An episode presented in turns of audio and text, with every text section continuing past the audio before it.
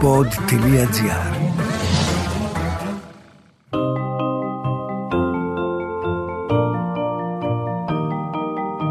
Τι κάνουν οι συγγραφείς όταν δεν γράφουν βιβλία, πού συναντούν τους ήρωές τους; Ο Βενιαμίν Φραγκλίνος είχε πει πως ο συγγραφέας είτε γράφει κάτι που αξίζει να διαβαστεί, είτε κάνει κάτι που αξίζει να γραφτεί. Ας ανακαλύψουμε μαζί τον άνθρωπο πίσω από το βιβλίο στο podcast «Συγγραφής εκτός βιβλίων» με την Κυριακή Μπεϊόγλου.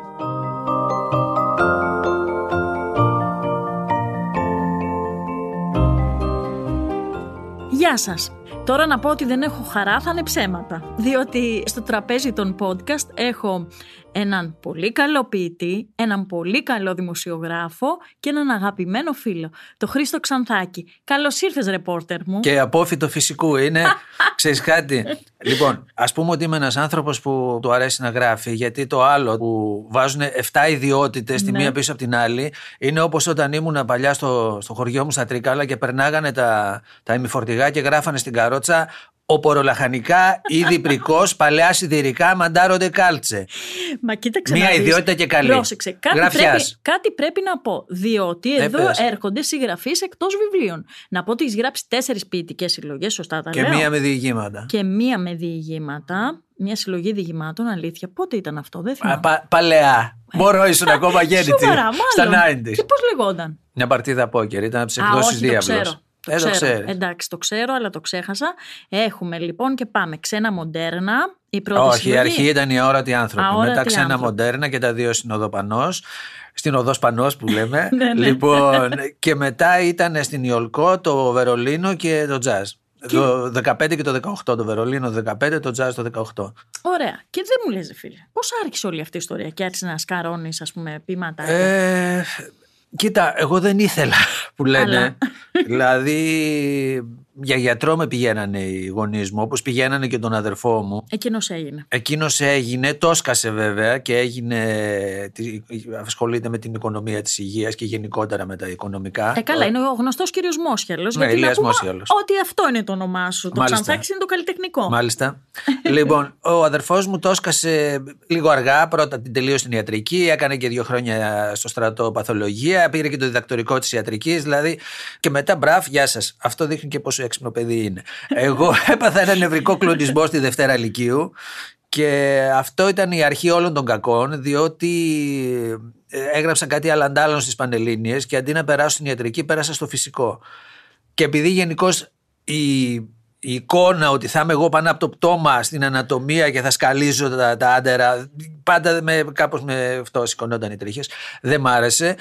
Το φυσικό με, με βόλεψε πάρα πολύ. Ήταν και η υπέροχη δεκαετία του 80, Καλά, όπου ναι. ξαφνικά άρχισαν να βγάζουν όλοι λεφτά και μίσος φοιτητές. Δεν υπήρχε παλιά το να είσαι φοιτητής, ξέρω εγώ, επαρχιώτη στην Αθήνα, έχει και μια σχετική μιζέρια. Ξαφνικά στη δεκαετία του 80 που άρχισε να τρέχει το χρήμα, ήρθα εγώ το 82 εδώ. Πάρε παιδάκι μου να έχει. Πα- Φέρε, φέρε μαμά, φέρε Ναι, μπαμπά. Οπότε αυτό μου επέτρεψε να διαβάσω πάρα πολλά βιβλία, να πάω σε πάρα πολλές συναυλίες, να δω πάρα πολύ σινεμά.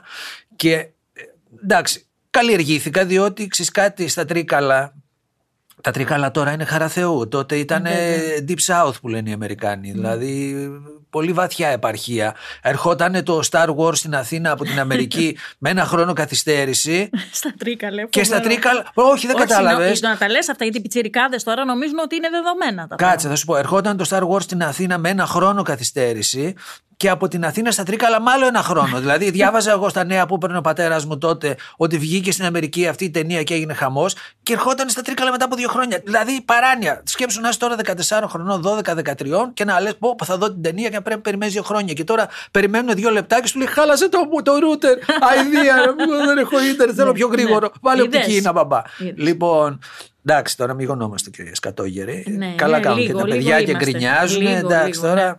ναι. Ε, ε, ωραία. Και Λοιπόν, άρχισες να τέλος γράφεις πάντων. Ε, άρχισα να, φοιτητής, ας άρχισα να πούμε, γράφω. έτσι. Κοίταξε, δεν υπάρχει Έλληνας ο οποίος δεν έχει όρεξη να γράψει. Μμ, έτσι. ναι, σε, ναι. Όλοι μωρέ εκεί οι Έλληνες και οι Ελληνίδες. Εντάξει, σου λέει, ξέρω εγώ. Είναι και τα δύο Νόμπελ. Θα σου πω και γι' αυτό μετά να γελάσουμε. Ναι. λοιπόν, όλοι θέλουμε κάτι να γράψουμε. Εντάξει, άρχισα να γράφω δημοσιογραφικά. Στο σχολιαστή το 1987. Ε, καλά, ιστορικό περιοδικό. Ναι, μουσικά κομμάτια, δηλαδή τότε είχε τις σελίδες της μουσικής ο Δασκαλόπουλος, ο οποίος βαριόταν, ξέρω εγώ, και από εκεί που ναι, άρχισε να το κάνει μια φορά τον μήνα, μια φορά στους δύο μήνες. Τσουπ, τρύπωσα εγώ. Πήγα εκεί πέρα, τους λέω, παιδιά, εγώ εμένα θα πάρετε. Ήμουνα, ναι, ήταν το 87, ήταν σημαδιακή χρονιά, γιατί το 87 το Φεβρουάριο άρχισα να κάνω εκπομπές στο Star Radio, που ήταν πειρατικό ραδιόφωνο, ναι. και το Μάρτιο άρχισα να γράφω στο σχολιαστή. Τώρα τα ποίηματα, εντάξει, δεν υπάρχει δηλαδή άνθρωπος που να μην σκαλίζει, ξέρω εγώ, και να μην γράφει πέντε γραμμούλες. Γιατί για τα Νόμπελ, τι έχεις να πεις; Μετά. Όχι, θα τώρα, ναι, όχι, δεν παρένθεση. Όχι, είναι η κατάρα της Ελλάδας. Δεν υπάρχει μεγαλύτερη κατάρα από τα δύο Νόμπελ. Δηλαδή, ξέρεις κάτι, ήθελα να σου το πω αυτό. Βγαίνουν μερικοί και Αχ, είχαμε δύο Νόμπελ και τώρα ξέρω εγώ και αυτό και δεν παίρνουμε. Μισό λεπτό το ταλέντο στην Ελλάδα δεν έχει πεθάνει και θα ήταν απίθανο να έχει πεθάνει. Δηλαδή δεν είναι, ξέρω εγώ, βγάλαμε τον Καβάφη, τον ναι, Ελίτη, τον Σεφέρη, τον το... Αναγνωστάκη, τον Ασλάνογλου, τον Ρίτσο και μπαφ τελείως. Σιγά ρε βλάκα. Mm. Φυσικά και βγαίνουν ταλέντα και βγαίνουν και μεγάλα ταλέντα και ξέρουν και να γράφουν και έχουν και μυαλό. Ξέρεις τι λείπει, κάτι τη γνώμη τη δικιά μου, λείπει γκάβλα. Δηλαδή είναι σαν να αισθάνονται οι Έλληνες γραφιάδες, να το πω έτσι, μια υποχρέωση. Δηλαδή, άλλος θέλει να γίνει η φωνή της γενιάς του, άλλος θέλει να καθιερωθεί, άλλος θέλει να βρει ταυτότητα, άλλος θέλει να αναδείξει την ταυτότητα, άλλος θέλει να. Ε, παιδιά, το γράψιμο, η συγγραφή είναι ένα πράγμα το οποίο βγαίνει από μέσα σου. Εσύ έχεις γεννήσει και δύο παιδιά. Εμείς τα αγοράκια δεν το ξέρουμε αυτό το πράγμα. Είναι εκείνη η στιγμή που το παιδί πρέπει να βγει για θα πεθάνει μάνα.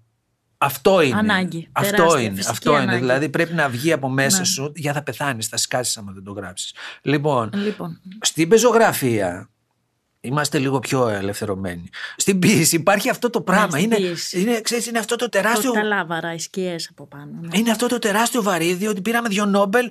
Άρα έχουμε υποχρέωση να πάρουμε και τρίτο. Φύγε ρε βλάκα, θα πάρουμε και τρίτο. Δηλαδή κάνε την πλάκα σου. Η ποιήση ειδικά είναι για να κάνεις την πλάκα σου η πεζογραφία περιλαμβάνει και το στοιχείο της γνώσης παραπάνω. Η πίεση είναι μόνο πλάκα, μόνο γκάβλα είναι, τελείωσε. Αισθάνομαι ότι αυτή η γκάβλα λείπει. Δεν λέω ότι αχ δεν έχουμε, έχουμε ταλεντάρες. Και αυτό και αυτό και εκείνο και τ' άλλο και μυαλά και αισθήσεις. και πες το πως θες.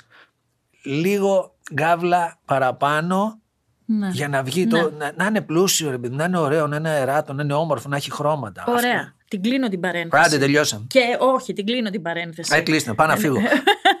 και πάμε στη συνέχεια. OK, okay, και αρχίζεις, πιάνεις αυτές τις δουλειές τέλος πάντων. Και ναι, εκεί κάπου. Και μετά, ξέρω και... εγώ, ε, γενικά ναι. Ε, γράφω, γράφω, γράφω, γράφω, φέρνω από εδώ, φέρνω από εκεί.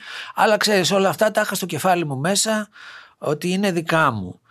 Σιγά σιγά αρχίζω λίγο μπλέκω με τα βιβλία, κάνω μια μετάφραση στο διεύλο του αλφαβητάριου του Παρόβιου, το οποίο πήγε, το αλφαβητάριο του στρατιώτη πήγε πάρα πολύ καλά έσκηση, μετά τον του Παρόβιου, ξέρω εγώ, είχε πουλήσει 10.000 αντίτυπα, 12-15, ούτε ξέρω εγώ τι. Τότε πήρα και τον πρώτο μου κομπιούτερ, γιατί μου λένε θες λεφτά, θες λεφτά ή θες ένα κομπιούτερ, ξέρω, ένα ναι, Apple. Ναι, ναι. ναι. Λοιπόν, ε, και κάπου το έδωσα μετά σε μια φίλη μου, νομίζω το έχει ακόμα, μουσιακό.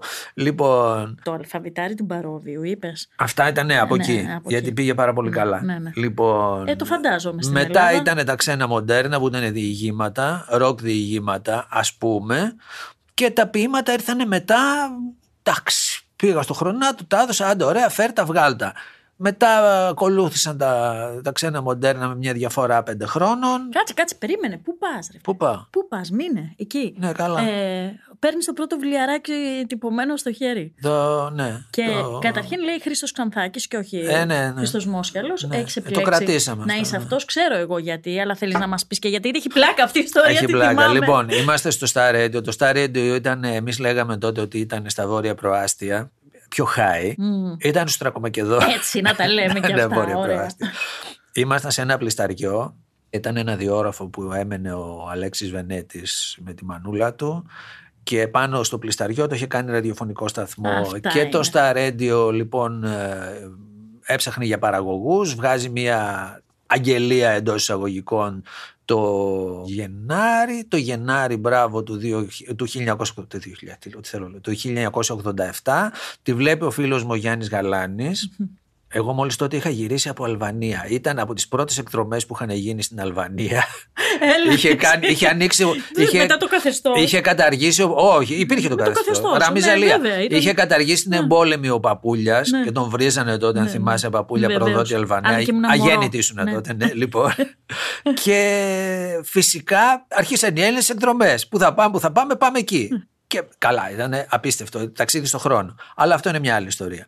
Γυρνάω λοιπόν, μου λέει πάμε. Φτιάξε μια κασέτα, φτιάχνω μια κασέτα. Με παίρνουν να κάνω εκπομπή ανεξάρτητα 12 με 2 τη Δευτέρα. Μετά πήρα και άλλες εκπομπές. Το οποίο εγώ έφευγα από ζωγράφου και άλλαζα τρία λεωφορεία για να πάω εκεί και έκανα δυόμιση ώρες. Δηλαδή, μιλάμε σου για όλη τη μάνα ήταν αυτό το πράγμα. Και βεβαίως έπρεπε όλοι να πάρουμε ψευδόνυμα. Δηλαδή, ο Γιάννης Παναγιοτάκη έγινε Γιάννης Γαλάνης. Ο Γιάννης Βλάχος έγινε Άλκης Στεφάνου. Και εγώ ήμουν, ξέρω εγώ, λέω, πού, να, πά- πού πας με αυτό το όνομα. Και τέλος πάντων, ήμασταν και παράνομοι, άρα βλέπετε Ναι, τα ναι, ψευδόνυμα. ναι. Έτσι. Ναι. Τάχα βγαίναν τα ραδιογωνιόμετρα, αλλά πασοκάρα ήταν. Ναι, εντάξει, το, δεν το θέλουμε είχαν καν, ψηλό ναι, καταργημένο, ξέρεις. Δηλαδή ήταν. Αχ, πασοκάρα. Α, πασοκάρα. Σου λείπει, ε, μπράβο. λοιπόν.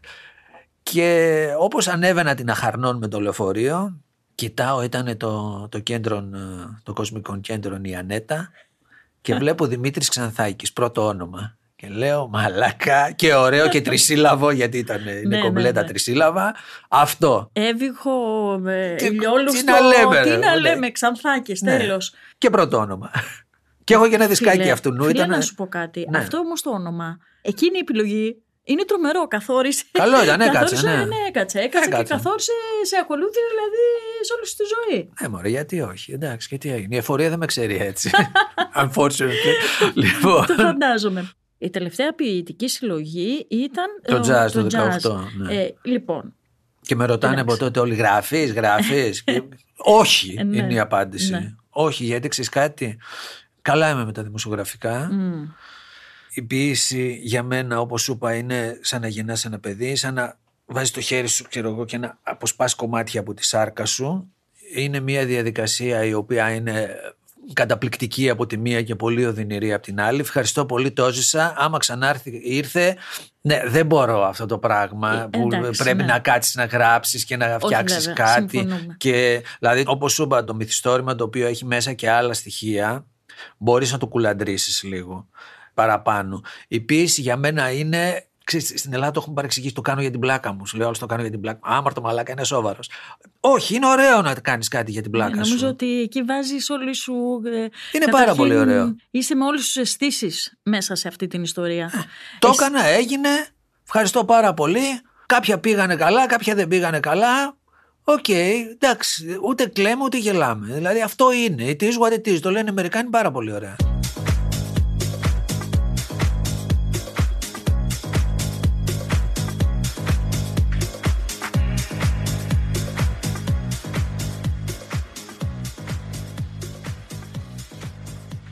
Χρήστο, τώρα εγώ που έχω διαβάσει νομίζω όλα σου τα βιβλία, Μάλιστα. ε, μπορώ να διακρίνω κάποια πράγματα και βλέποντας μετά από κάποια χρόνια λίγο πιο έτσι Ναι, κατασταλαγμένα. ναι.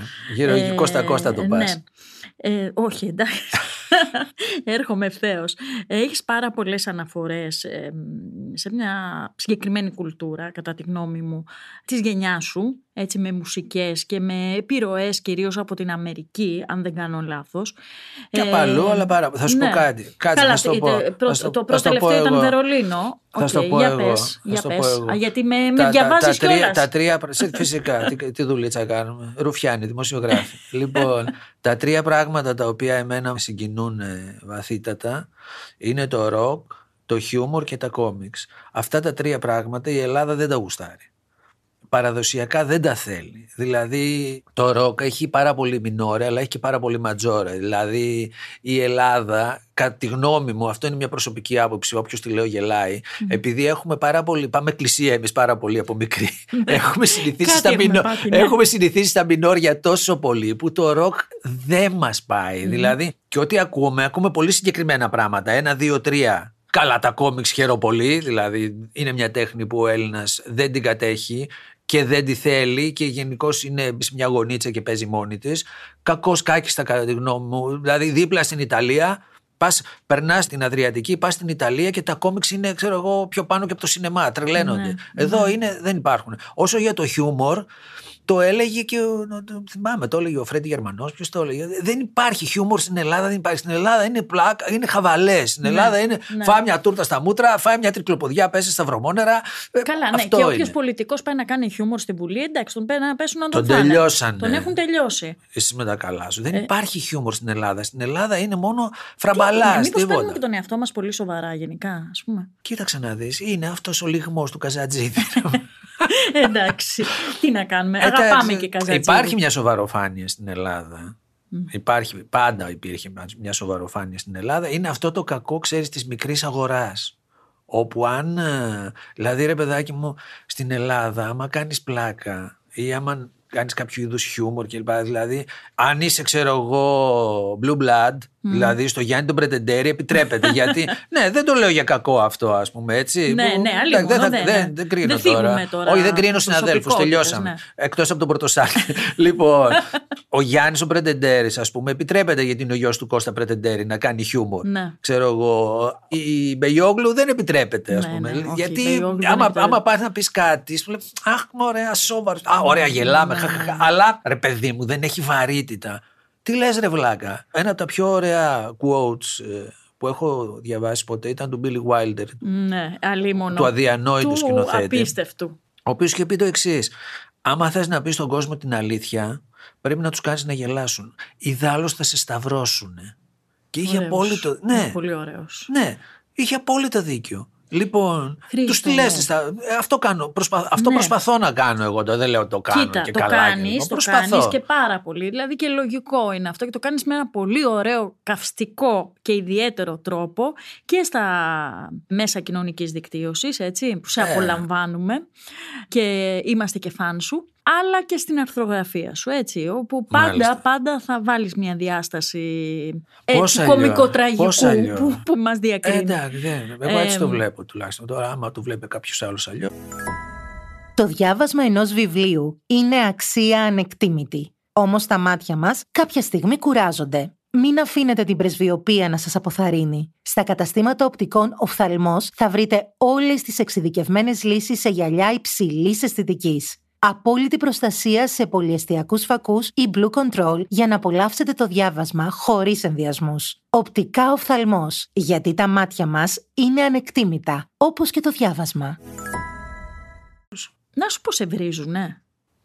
Κοίτα, να σου πω κάτι. Επειδή είμαι παιδάκι από χωριό και ξέρεις και ο άντρας σου είναι από διπλανό χωριό. Εγώ είμαι από, τα, από το Τρίκαλο που λέει, ο άλλος είναι από το Καρδιστάν. λοιπόν, δεν είμαστε πολύ σκληρόπετσι. Γιατί ξέρεις στην επαρχία, ας πούμε, αυτά τα παίρνεις στα σοβαρά. Ισχύει Σου αυτό. λέει, Οπ, τι μου είπε, τι μου είπε, Ω Παναγιά μου. Γιατί είναι, και, είναι όλοι δίπλα. Είναι ο ένας με τον άλλον. Δηλαδή, ένας από τους λόγους που το σκάσαμε από την επαρχία και ήρθαμε εδώ είναι για να μην είναι ο ένας με τον άλλον. Περπατάω στον δρόμο, δεν με ξέρει κανένας. Τι ωραία. Στα social media, στα μέσα κοινωνικής δικτύωσης, δεν είναι δεν σε ξέρει κανένας, εκτίθεσαι. Ε, βέβαια. Λοιπόν, εδώ υπάρχουν δύο τρόποι. Ο ένας είναι απαντάς. Σε βρίζουν απαντάς, ξέρω εγώ, και αρχίζεις. Εγώ αυτό το πράγμα δεν το δεν μ' αρέσει. Σε βρίζουν μπλοκ στο διάλογο. Τελειώσαμε. Δεν σε ξέρω. Όξα από την πόρτα. Πώς το έλεγε η Μαλβίνα. Λοιπόν, μην το πούμε Ναι, γιατί καλά, ήταν και εντάξει, λίγο ναι, αυτό. ναι, ναι. Λοιπόν, όξα από την πόρτα, όξα από την παράγκα. Με βρίζεις, βρήσε όσο θες. Στον κόσμο σου, με την παρεούλα σου, με τους κολλητούς σου και άντε γεια. Δεν σε ακούω. Talk to the hand που έλεγε Το ο έχεις Σβάρτς. καταφέρει όμως. Γιατί αυτό θέλει και μια εξάσκηση για να το κάνεις. Δεν θέλει εξάσκηση, χρόνο θέλει. Άμα Θέλει μπλοκάρεις χρόνο. 10 την ημέρα, σε 300 μέρες έχεις μπλοκάρει 3 χιλιάρικα και ξεμπέρδεψες. Φαντάζομαι ότι θα έχεις κάποια σκορ. Έχω. Έτσι, έχω, ψηλά. έχω και μ' αρέσει. Και δεν θέλω να έχω καμία σχέση. Δηλαδή, να σου πω κάτι. Όταν είχα βγάλει το χαρτάκι της ΕΡΤ που έλεγε Ναι, ναι, ναι. Μην ε, βάζετε αυτό, μην κάνετε εκείνο κλπ. Βγήκαν από κάποιοι fake news, fake news, εντάξει, το αφήνεις. Αυτό σου λέει είναι fake news, ωραία, μπράβο. Άσε που το παραδέχτηκε μετά και η ΕΡΤ και όλοι και οι υπουργοί και ο Λιβάνιος και δεν ξέρω εγώ τι. Βγαίνανε κάποιοι άλλοι, το Χριστός, την Παναγία σου, τη Μανούλα σου που τον παίρνει και έτσι και από εδώ και από εκεί.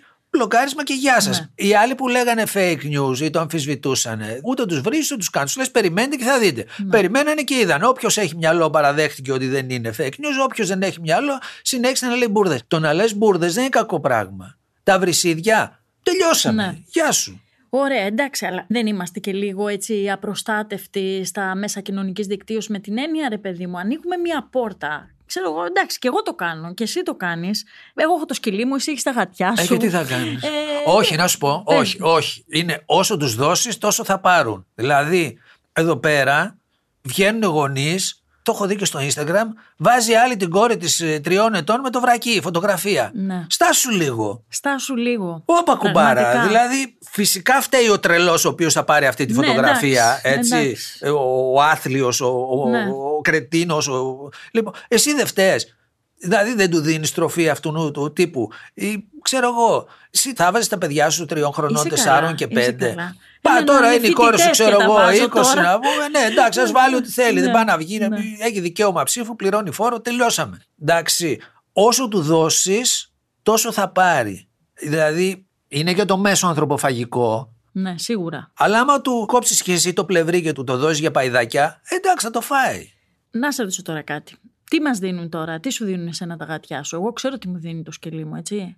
Δηλαδή αυτή η Κοίταξε, σχέση το δεν σκυλί, υπάρχει. το σκυλί είναι έχει, άλλο πράγμα, έτσι. Ναι. έχει αυτό που λένε οι Αμερικάνοι το sense of wonder. Δηλαδή το σκυλί έχει ένα ενθουσιασμό ο οποίος δεν αντικαθίσταται Δεν με υπάρχει, τίποτα. ρε, είναι, δεν είναι υπάρχει ένα αυτό. καταπληκτικό.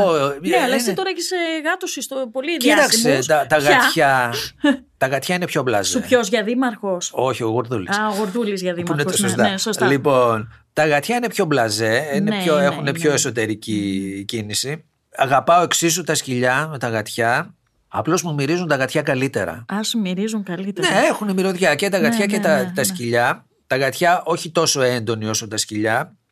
Εμένα μου μυρίζουν τα γατιά καλύτερα. Τώρα Να σου πω εντάξει. κάτι, παθαίνεις και εσύ αυτό ότι άμα φεύγεις και λοιπά, λες να πάω στο, στα ζώα μου, να γυρίσω στα ζώα μου. Κοίταξε. Όπως εγώ. Το γατί έχει σπίτι, το σκυλί έχει αφεντικό. Δηλαδή, εσύ, άμα φύγεις από το σκυλί και περάσουν δύο-τρεις μέρες, θα σαλτάρει το σκυλί. Ε, Εξαρτάται ποιος είναι το αφεντικό, εσύ, ο, ναι, ναι, ο άντρας εντάξει, σου ή τα παιδιά. Εντάξει, όλοι μαζί το έχουμε. Όλοι μαζί, αλλά υπάρχει ένα Ναι, αφεντικό. ναι, ναι. Εντάξει.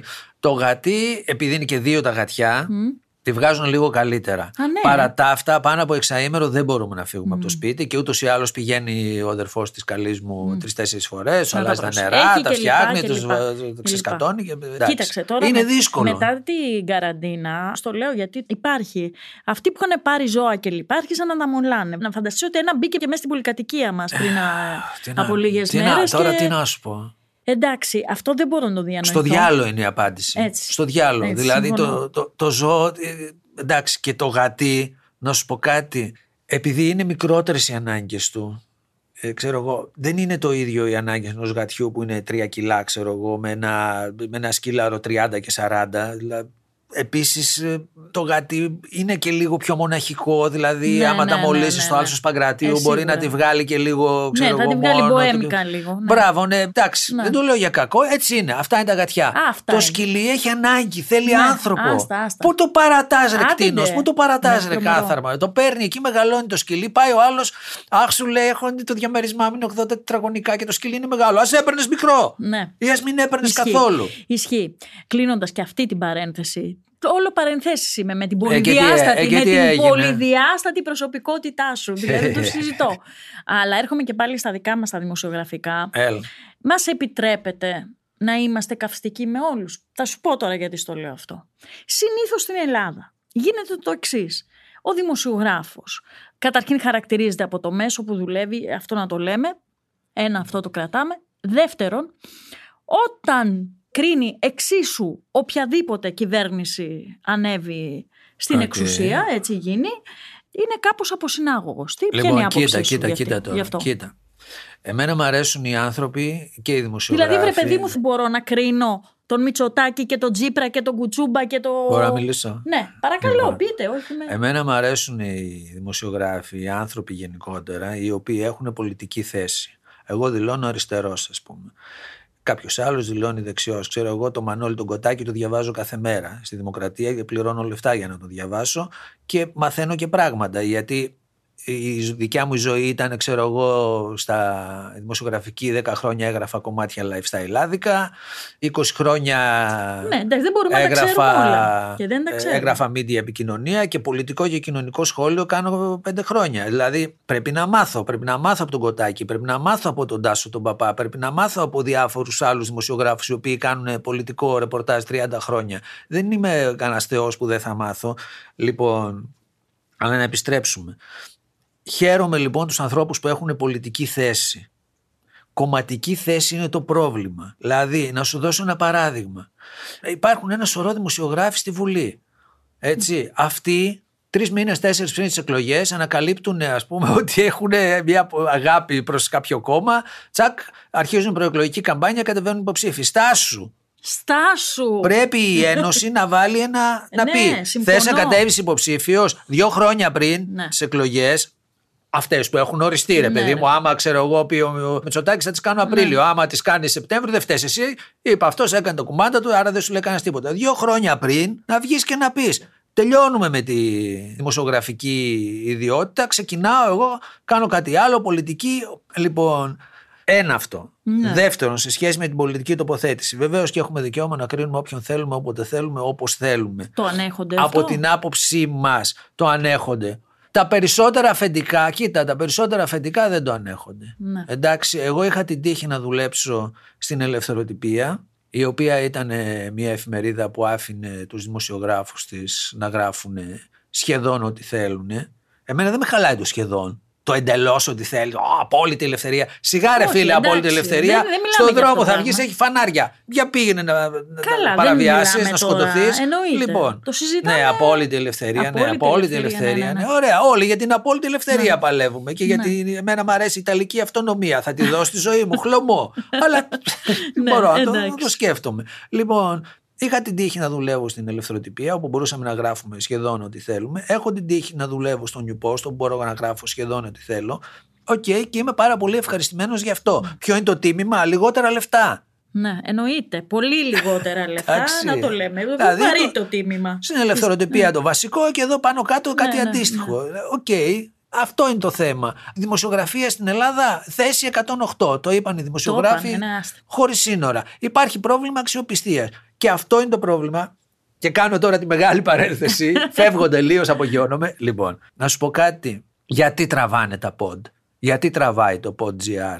Γιατί αντικατέστησαν το ραδιόφωνο. Ναι, βέβαια. Εντάξει, γιατί το ραδιόφωνο, αυτό. το ραδιόφωνο είναι η παρεούλα σου. Εγώ από το ραδιόφωνο ξεκίνησα. Είναι η πρώτη μου αγάπη. Μπορεί να είμαι γραφιάς, αλλά ξέρεις, με το ραδιόφωνο παθιάζομαι, τρελαίνομαι. Το είμαι ξέρω. εκτός, είμαι εκτός ραδιόφωνου φυσικά, όπως είναι και ο Γιάννης πολύ- Παναγιώτη. πάρα πολλοί Πριν άλλοι δεν λέγαμε καλοί για τον Γιάννη συνάδελφοι. Παναγιωτάκη και Ε, για ναι, τον ναι, Άρχη ναι, Στεφάνου. ναι, ναι. Και αυτοί εκτός ραδιοφώνου έχουν τον υποπόταμο τον μπαρ. Πάει καλά, ευτυχώς.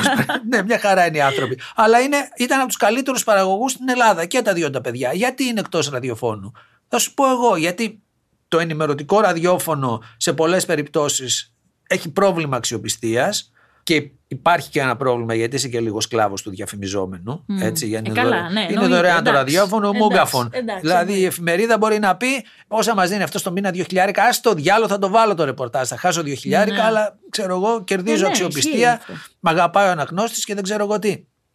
Το μουσικό ραδιόφωνο που παραδοσιακά είναι, ξέρω εγώ, το 60-70%, υπάρχει η αδιανόητη σκλαβιά της playlistας. Καλά, αυτό είναι τρομερό, είναι απέσιο. Πόσα χρόνια Δεν έχει να... ακούς Ο, ραδιόφωνο. ο άντρας σου που είναι εξαιρετικός τραγουδοποιός, πόσα χρόνια έχει να ακουστεί στο ραδιόφωνο; Λοιπόν, και άλλοι πολλοί. Και άλλοι πολλοί. Κάτσε, εγώ το είπα Όχι, τώρα. τώρα Σταμάτα, θα μην το πεις, κρινιάζεις. ναι, ναι. Λοιπόν, υπάρχει σκλαβιά της playlist και υπάρχει σκλαβιά του σπόνσορα. Ακούς, ας πούμε, έναν ωραίο ραδιοφωνικό παραγωγό. Έτσι που λέει μια ιστοριούλα, αυτό βάζει ένα ωραίο τραγούδι, λέει, περνάει η ώρα. Είναι παρεάκι. Το ραδιόφωνο είναι η παρέα σου. Ναι. Η τηλεόραση δεν είναι η παρέα σου. Το ραδιόφωνο, ισχύει, το ραδιόφωνο ισχύει, είναι η παρέα σου. ισχύει. Και αφού τα λέει όλα αυτά, λέει και τώρα ένα προωθητικό μήνυμα. και με την ίδια φωνή που σου λέγε μια συγκινητική, μια αστεία, μια όμορφη ιστορία, σου λέει μπλα μπλα μπλα μπλα μπλα μπλα, μπλα τόσα μεγαβάτ, τόσες τραπεζικές υπηρεσίες. Ναι, εντάξει. ορίστε, Και λες τι ακούω τώρα. ορίστε ποιος Ναι, είσαι ναι. εσύ. Ναι, Φύγε από εντάξει. μπροστά μου.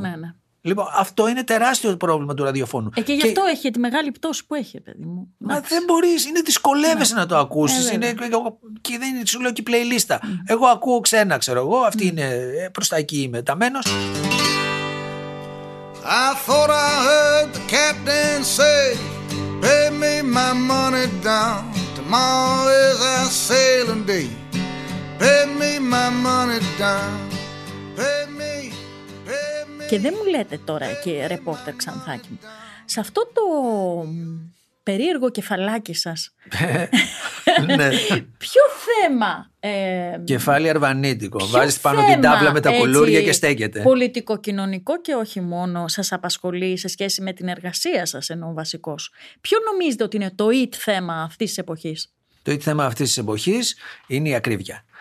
Ναι. Ε, αυτό είναι, παιδιά. Λ- Λυπούμε πάρα πολύ. Αχ, χλωμάτα βλέπω, κύριε Ξανθάκη μου. Χλωμά χλωμότατα, δεδομένου ότι σήμερα που συζήτηκα και με το φίλο μου τον, τον τραπεζιώτη στο κόκκινο, του υπενθύμησα πράγμα που γράφτηκε σε πολύ λίγα μέσα και είτε ιστοσελίδες είτε εφημερίδες, καλά τα ραδιόφωνα δεν ξέρω, δεν νομίζω το πάνε καν. Χτες λοιπόν στο Συμβούλιο της Επικρατείας εκδικάζονταν η υπόθεση με το ΣΔΙΤ για το σύστημα το, της Αθήνας με Ναι, ναι, ναι, ναι. λοιπόν, τους αγωγούς και όλα αυτά. Αν αυτό φύγει και το πάρουν, ξεκινάει η πρώτη φάση της ιδιωτικοποίησης του νερού. Μετά θα πάμε σε δεύτερη. Όπως ήταν η ΔΕΗ, κάποτε η ΔΕΗ. Αχ, μωρέ, σιγά που θα ιδιωτικοποιηθεί η ΔΕΗ. Ένα 5% δίνουμε, ένα 10%. Πα, πα, πάει, τελειώσαμε με, με τη ΔΕΗ. Λοιπόν, έρχεται το νερό. Το νερό το πληρώνεις τώρα 15 ευρώ το μήνα, 12. Εντάξει, αφήνεις και λίγο τη βρύση να τρέχει. Αφ- Όταν φας την κατοστάρα Να, καλά. και δεν πληρώνεις το συζητάμε. νερό για gin tonic.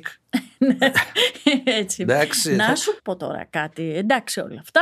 Περα... Έχουμε κο- τους κορονοϊούς, περνάσαμε, περνάμε. Πόλεμο παραδίπλα, ακρίβεια. Ναι. Όμως, Όμως ε, τι- έρχεται η καλοκαιράκι ομορφιά θα ελλην- σώσει τον κόσμο, ναι. Όχι, Ναι, έρχεται καλά. καλοκαιράκι ελληνικό που θα πας φέτος στην Ιώ.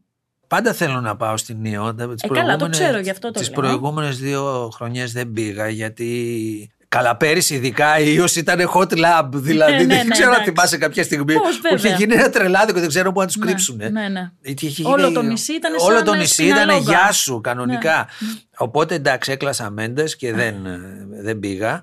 Και πρόπερση ήταν η πρώτη χρονιά του κορονοϊού, ακόμα χειρότερα. Δεν ξέραμε, δεν υπήρχαν εμβόλια, δεν υπήρχε τίποτα και ήσουν σε μια φάση. Καλά, πάω καλά. Και, και άμα Ναι, ναι. ξέρεις, μία στο εκατομμύριο, Εντάξει. παίρνω όλες τις προφυλάξεις. Και αν κολλήσω, Ναι. δεν ριντάχτα. Μετά με το εμβόλιο, πάλι ήταν αυτή η παλιό ιστορία. Ελπίζω ότι θα πάω στην Ήο, ξέρεις, να κάνω το προσκύνημα. Το έχω αυτό το κακό. Ο Ναι. καθένας έχει το. Το προσωπικό του. Ο καθένας ναι, έχει τα, εντάξει. κάπου είναι, είναι τα φαντάσματά μας. Ναι. Εμένα τα φαντάσματά μου είναι στην Ήο. Και μετά Πλαταμόνα, όπου υπάρχει το, ένα διαράκι από το μπαμπά και τη μαμά, το σοδά. Γιατί άσχημος είναι ο Πλαταμόνας. Πάρα πολύ Ο ωραίος. Πλαταμόνας είναι πάρα πολύ ωραίος. Αν έχεις αυτοκίνητο και κάνεις και εκδρομές, η φύση γύρω-γύρω είναι καταπληκτική. Καταπληκτική. Και εντάξει, υπάρχει το κλασικό βέβαια όπου ενώ είναι ψαρότοπος και όλα αυτά, είναι όλοι στα κοψίδια. Ε, καλά, εντάξει. δεν Ωραία, πειράζει. Ήταν καταπληκτικό δηλαδή. Α, από τη Λάρισα και κάτω έτσι σημαίνει. Όταν είχαμε πρωτοπάει με την Μπουμπού, δεκαετία του 90, που την. Ξέρω εγώ, τη λέω. Ναι, άντε τη πάμε». φλέρταρες έτσι, Ε, δυνατά, Ας τις αρέσουν εντυπω- αυτά. Ναι. εντυπωσιάσεις Αυτά, ναι, λίγο, το, το ναι. γυρίσουμε στο ρομάνς. λοιπόν, είχαμε δει μια, ένα φίλο, το είχε ξεχάσει η μάνα μου, ένα, ζούσε και ο μπαμπάς μου τότε, ένα φίλο της Ελευθερίας, που έλεγε για τους νέους σπόρους, που είναι το, ένα χωριό που το φτιάξανε Ε, πολύ καλά καινούριο. ξέρω τους νέους σπόρους, Ναι, είναι το, πίστεψε. το development ναι. δίπλα από, τη, από τον Πλαταμόνα που έχει κάτι καταπληκτικές τριόροφες πολυκατοικίες, πιλωτή από κάτω και από πάνω σαλέ. Ναι, Λοιπόν, ναι, είναι, είναι, είναι, εκεί είναι το φάντασμα της Ζάχα Χαντίντ είναι από Έτσι, πάνω και ναι, κλαίει. ναι, ναι. Λοιπόν, και έλεγε μεγάλος διαγωνισμός ψαρέματος και ο νικητής θα κερδίσει ένα αρνί. Τα ψάρια, τα, Εντάξει, τα, ψάρια τα εντάξει. πετάμε πίσω στη Ωραία. θάλασσα. Και με, με αυτό το φοβερό ελληνικό καλοκαίρι, θέλω να Μάλιστα. σας ευχαριστήσω πάρα πολύ για αυτό το podcast. Γιατί καλές, Ε, σιγά, το- εγώ ευχαριστώ. Όχι, γιατί έχεις ένα εκτός από ε, πολύ πολύ ενδιαφέρον πνεύμα, ρε παιδί μου, έχεις και μια Αχα. θετική ενέργεια. Έτσι μας ανεβάζεις και αυτό Όταν έχω, ελπίζουμε απέναντί να το μου, κρατήσεις. όταν έχω απέναντί μου θετικούς ανθρώπους, έχω θετική ενέργεια. Όταν έχω μαλάκες, βγάζω νύχια και δόντια. Και με αυτό νομίζω μπορούμε, με αυτή την τοποθέτηση του Χρήστου Ξανθάκη μπορούμε να κλείσουμε αυτό το podcast. Ευχαριστούμε πολύ. Εγώ ευχαριστώ.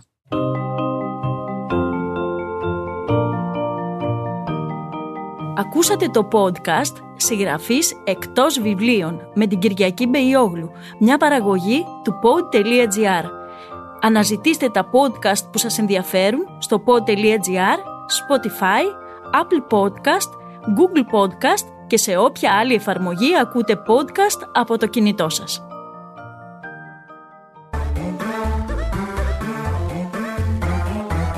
pod.gr. Το καλό να ακούγεται.